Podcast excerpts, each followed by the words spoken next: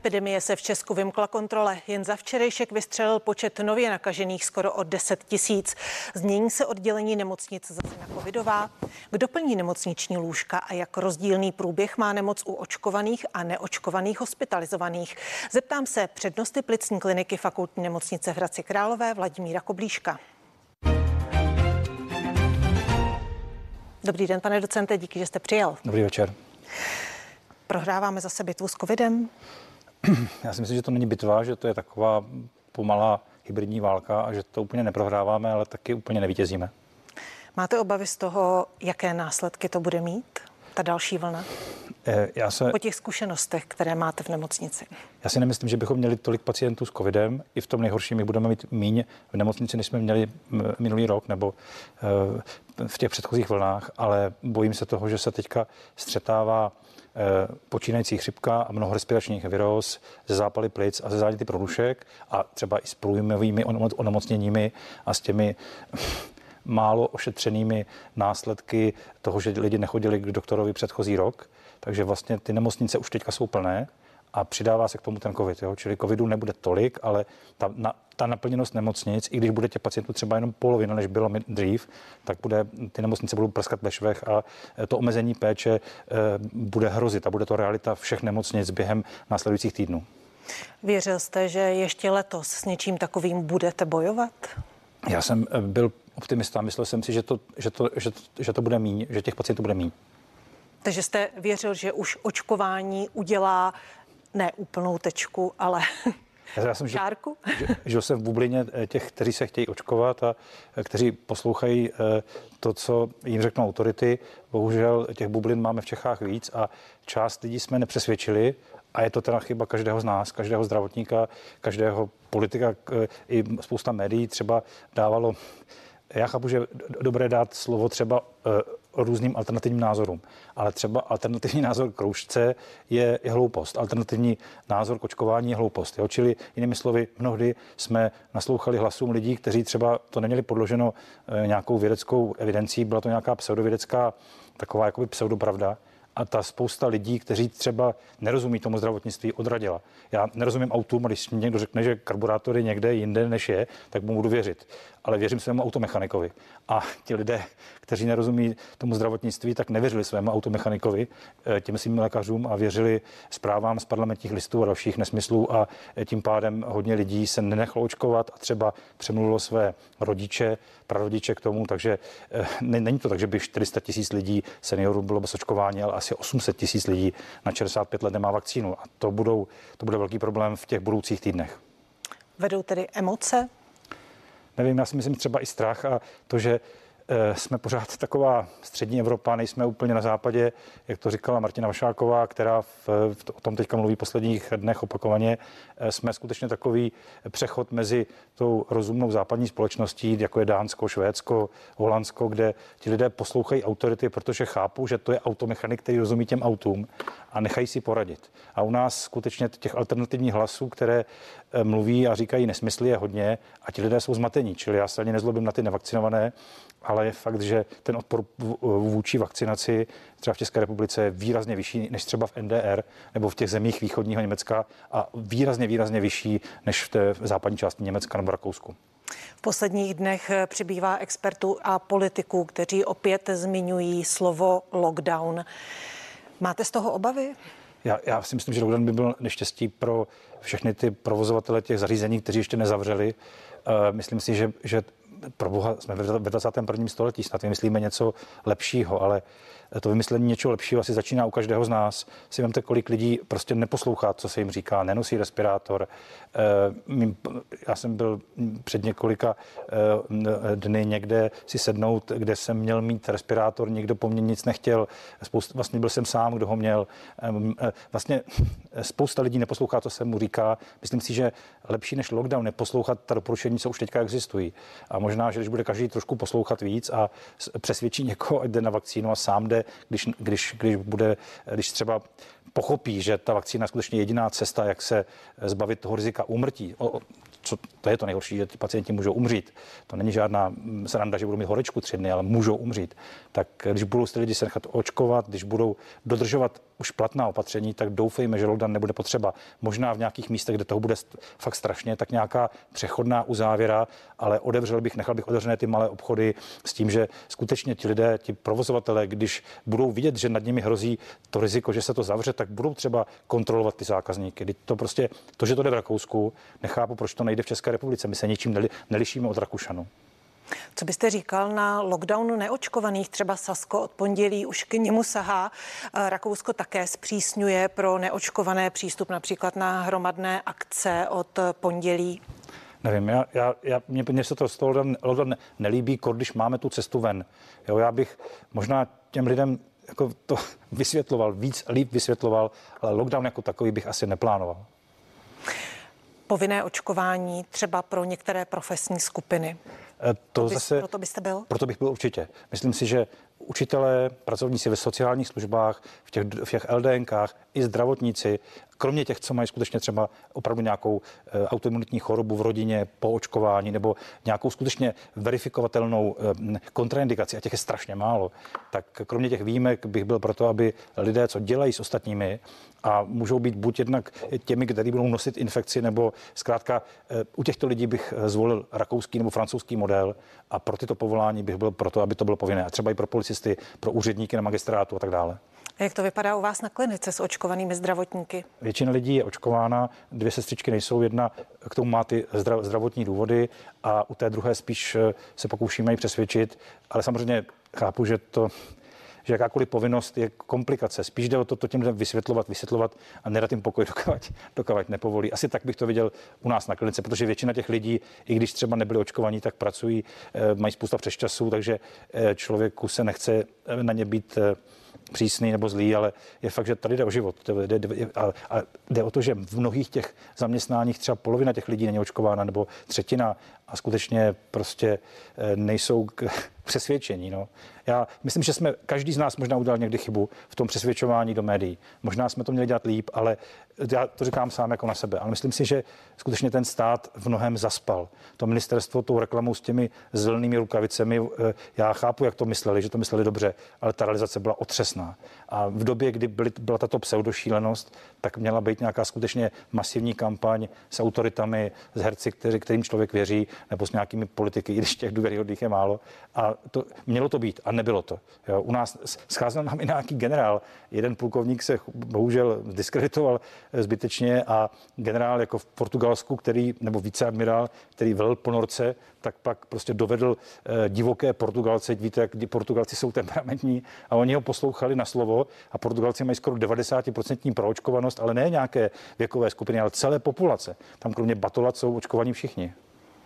Mým dnešním hostem je přednosta plicní kliniky fakultní nemocnice v Hradci Králové Vladimír Koblížek.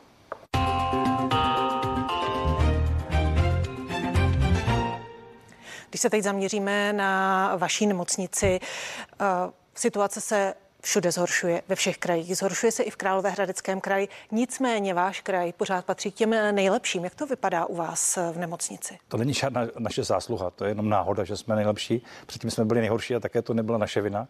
Takže, Ona se ta vlna asi tak. přeleje, tak jako vždycky. To je jako taková ta, takový ten vtip, co říkáte studentům, že když někdo čurá do bazénu, tak ten bazén nebude čistý celý, za chviličku bude špinavý celý, se to zředí. Takže nepochybně Hradecký kraj bude eh, plný covidu během několika málo týdnů a bude to stejné jako to je na Severní Moravě, nebo velmi podobné. Co je důležité, a to jsou jako fakta, že v místech, kde je málo očkovaných, a to máme takovou mapu díky skvělé práci UZISu, víme přesně, kde to je. A u nás víme, že třeba Jíčínsko, část eh, v okolí Vrchlabí a Trutnovsko jsou místa, kde eh, se hodně lidí neočkovalo. Třeba až skoro třeba 50% tam jenom očkovaných lidí, 55%. A to, to jsou místa, kde teďka máme nejvíc případů a bude tam nejvíc případů i v nemocnici. Hradecká nemocnice, tuším, od dneška zakázala návštěvy. Eh, jakou máte obsazenost eh, covidovými pacienty? Jako Nebo jak, jaká je dynamika toho, jak přibývají v posledních dnech? My máme docela, si myslím, dobře udělaný systém, vlastně několika oddělení, kdy to všechno, ta tíha v mezidobí byla na infekční klinice, která skutečně pracuje, má tam v podstatě pacienty teďka, hlavně ona a anestezie, resuscitace, má pár těch nejtěžších pacientů na ECMO a tak a ty ostatní oddělení čekají. Máme takový pandemický plán, který eh, udělali eh, naši náměstci a ředitel a ten plán v podstatě postupně bude zapojovat různá oddělení a máme vyšší šípky, nižší šípky, standardní oddělení a takové dolečovací oddělení. Takže jakoby teď těch pacientů je pár. Jo? Já nevím, jestli teďka v tuhle chvíli vím přesně, jestli 10-15 lidí, ale ta dynamika je obrovská. Razně to přibývá za poslední týden. Jich je v podstatě v rámci kraje, jich přibylo asi pětkrát. A co je důležité, tak eh, ta nemocnice, třeba naše oddělení plicní klinika má dvě oddělení lůžková, obě jsou plná těch pacientů, co nemají COVID.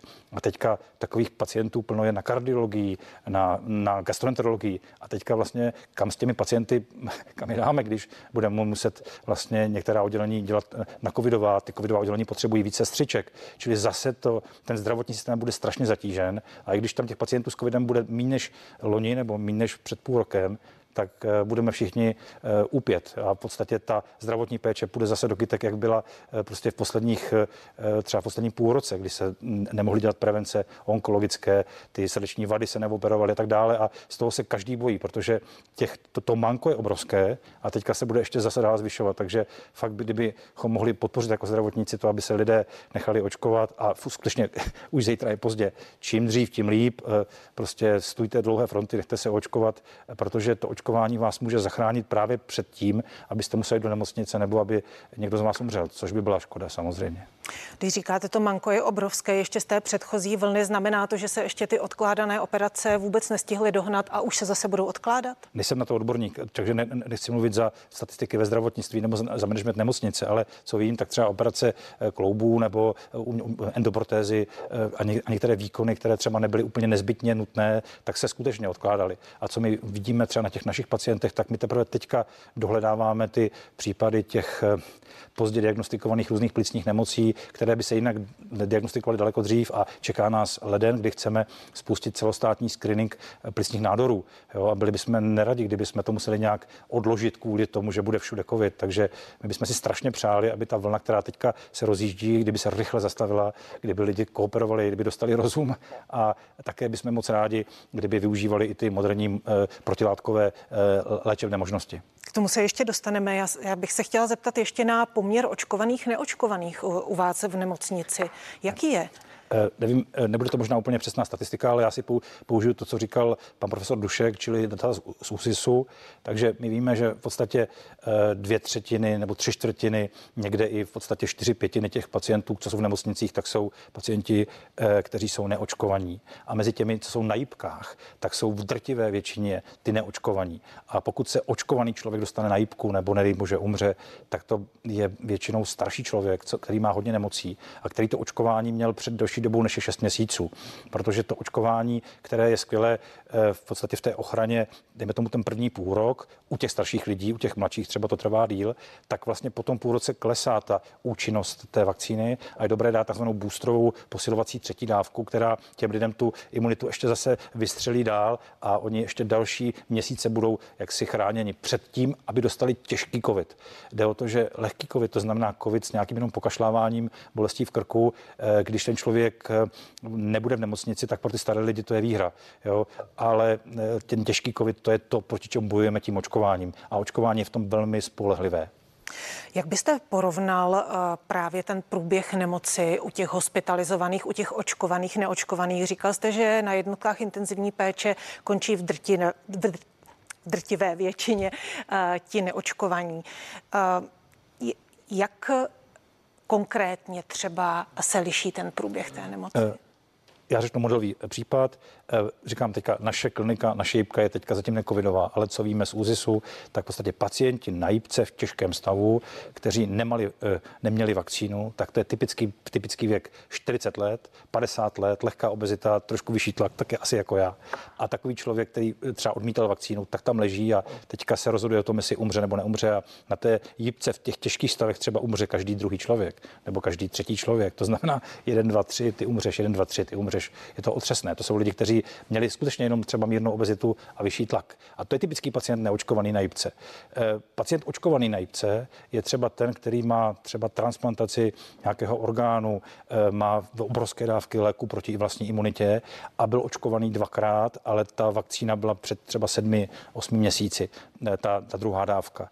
A on teďka třeba nestihl, protože měl třeba nějakou komplikaci léčby, tak se bál, nestihl jít na tu třetí dávku a dostal tu infekci, má špatnou imunitu a tomu také hrozí umrtí. Ale je to trošku jiný člověk. Jo, jinými slovy, u těch těžkých pacientů, když se nestihnou tu třetí dávku, tak se nedá vyloučit, že se dostanou do nemocnice. Ale je pravda, kdy očkovaní lidé, plně očkovaní lidé, kteří jsou třeba tomu středního věku, tak eh, ty se skutečně téměř nedostanou na jibku. Mým dnešním hostem je přednosta plicní kliniky fakultní nemocnice v Hradci Králové Vladimír Koblížek. Pozorujete nějakou změnu, která přišla s variantou Delta, s novou variantou, která převažuje v Česku? Ono se to těžko těžko pozoruje. To jako když vedle někoho žijete a on stárne, nebo když se sám díváte na sebe do sedla a stárnete, to taky nepozorujete skoro změny. Až někdo do vás vidí po dlouhé době, řekne pro boha, ty vypadáš. Ale tak tady s tou, s tou vlnou eh, nebo s tou variantou Delta, kdybychom to porovnávali, eh, že my sledujeme ty pacienty průběžně, tak eh, je nepochybné, že oproti té alfě je to rychlejší přenos. Někdy jsou trošku atypičtější průběhy a zdá se, že skutečně proto, aby byla kolektivní imunita docílena u té delty, aspoň to nám říkají chytřejší lidé, než, než, než jsem já, eh, kteří rozumí té virologii, tak v podstatě je evidentní, že je potřeba, aby asi 80% populace bylo očkováno, protože ta nakažlivost té delty je vyšší, snadněji proniká, proniká eh, tím, tou populací a si jakoby hledá ty citlivé lidi. Jednak si najde skoro všechny neočkované a pak si najde ty, které jsou, kteří jsou oslabení. A je to daleko větší hledač a daleko větší v podstatě bystrý agresor. Je to asi rozdíl jako mezi nějakým líným, eh, líným basetem a takovým eh, akčním kokršpanělem. Tak tohle je akční kokršpaněl, který skutečně si hledá všechny neočkované, podívá se do města a skutečně si je skoro všechny najde. Eh, ve fakultní nemocnici Motol provedli před několika dny první transplantaci plic zničených covidem. Bude takových transplantací přibývat? To je otázka spíše na Roberta Liškého, Liškého který to, eh, vede tu kliniku, ale je potřeba říci, že eh, máme neuvěřitelné možnosti. Jednak v Čechách je vakcína a další věci. Máme, ta, máme tady to vynikající transplantační eh, centrum na třetí chirurgii v Motole, které operovalo asi 20. pacienta na světě pro tuto věc. Předtím tam dva lidé byli na větným listu, umřeli, teďka ten 60-letý muž snad byl v dobrém stavu. Těch pacientů, kteří mají takhle destrovanou plíci, se nám zdá, že není tolik. Jsou to, dejme tomu, nižší desítky lidí. Eh, část z nich budeme asi indikovat těm transplantacím, ale my sami, a máme docela dost postcovidových pacientů, tak jsme takhle těžkého pacienta naštěstí ještě neměli. Že zdá se nám, že pozorujeme u těch covidových pacientů, možná že tím, že jsou mladší než eh, starší, že jim je třeba 50 průměru, tak ta plíce má obrovskou schopnost regenerace. A to jsme třeba u jiných nemocí neviděli. Tady prostě ten člověk, když pak má třeba ten postcovid dlouho, tak třeba i po těch 10, 12 měsících se ta plíce fakt reparuje. Takže doufejme, že těch pacientů nebude tolik, co teďka kolegové operovali v Motole, ale principiálně ta operace, která jim trvala asi 8 hodin, tak se dá udělat, oni to dokážou. Eh, je v podstatě ale škoda, že třeba takový člověk ne, neměl vakcínu. Je škoda, že teďka ty lidé, já se opakuju, přes tou vakcínou, ale jako prostě skončit na transplantaci není žádná radost. Ten člověk bere léky a šance, že bude žít 20 let je téměř nulová po transplantaci. Ti lidé žijou třeba 10 let, když mají velké štěstí. Čili není to tak, že nenechám se očkovat, je mi to jedno, stejně mě transplantují, to jsou nesmysly. To je extrémní výkon pro, pro minimum pacientů, který stojí strašně peněz a je tam nejistý výsledek. Jo. Takže je to skvělé, že můžeme i v Čechách dělat to, co se dělá v západní Evropě a skvěle to dělají ty naši operatéři, ale je skvělé se tomu vyhnout. Ještě na závěr, jak pokročila léčba covidu? Mířím tím na monoklonální protilátky, jak účinné jsou a jak často je podáváte? podávají u nás na infekční klinice. Kolegové mají, mají zhruba 10 pacientů denně, možná víc. Je asi tendence, aby se podávali v každé, v každé nemocnici. Je, je to vynikající efektivní léčba, která zhruba o 70 až 80% snižuje riziko Eh, úmrtí a hospitalizace u lidí, kteří mají nějaké rizikové faktory, aby ten COVID u nich byl špatně. Jo, protože když máte člověk, třeba člověka, který má 20, dostane COVID a je mu skoro dobře, tak ten asi neskončí na jipce. Ale když máte někoho, komu je těch 60, je tlustý, má diabetes a třeba bere i nějaké léky na imunitu, kortikoidy, tak takový člověk tam hrozí s velkou šancí, že eh, skončí v nemocnici a může umřít. A u toho, když dáte včas protilátky, tak ta šance, když se sníží o 80% nebo 70%, tak je to radost. A máme těch protilátek v Čechách dost, takže je dobré, aby ten, ten člověk, který dostane COVID, eh, tak aby kontaktoval svého praktika, ten, ten ví o tom, kde se to podává, měl by ho tam jaksi hnedka poslat, co nejdřív v podobě od doby diagnózy a ta efektivita je obrovská. Eh, takže říkáte, eh, co nejdřív, do jaké doby jsou ty monoklonální protilátky účinné? Do deseti dnů od vzniku symptomů plus minus říká můj dnešní host, kterým byl přednosta plicní kliniky fakultní nemocnice v Hradci Králové, Vladimír Koblížek. Díky za váš čas. Díky za pozvání. A vás ještě pozvu ke sledování pořadu Co na to vaše peněženka. Hezký zbytek dne se CNN Prima News.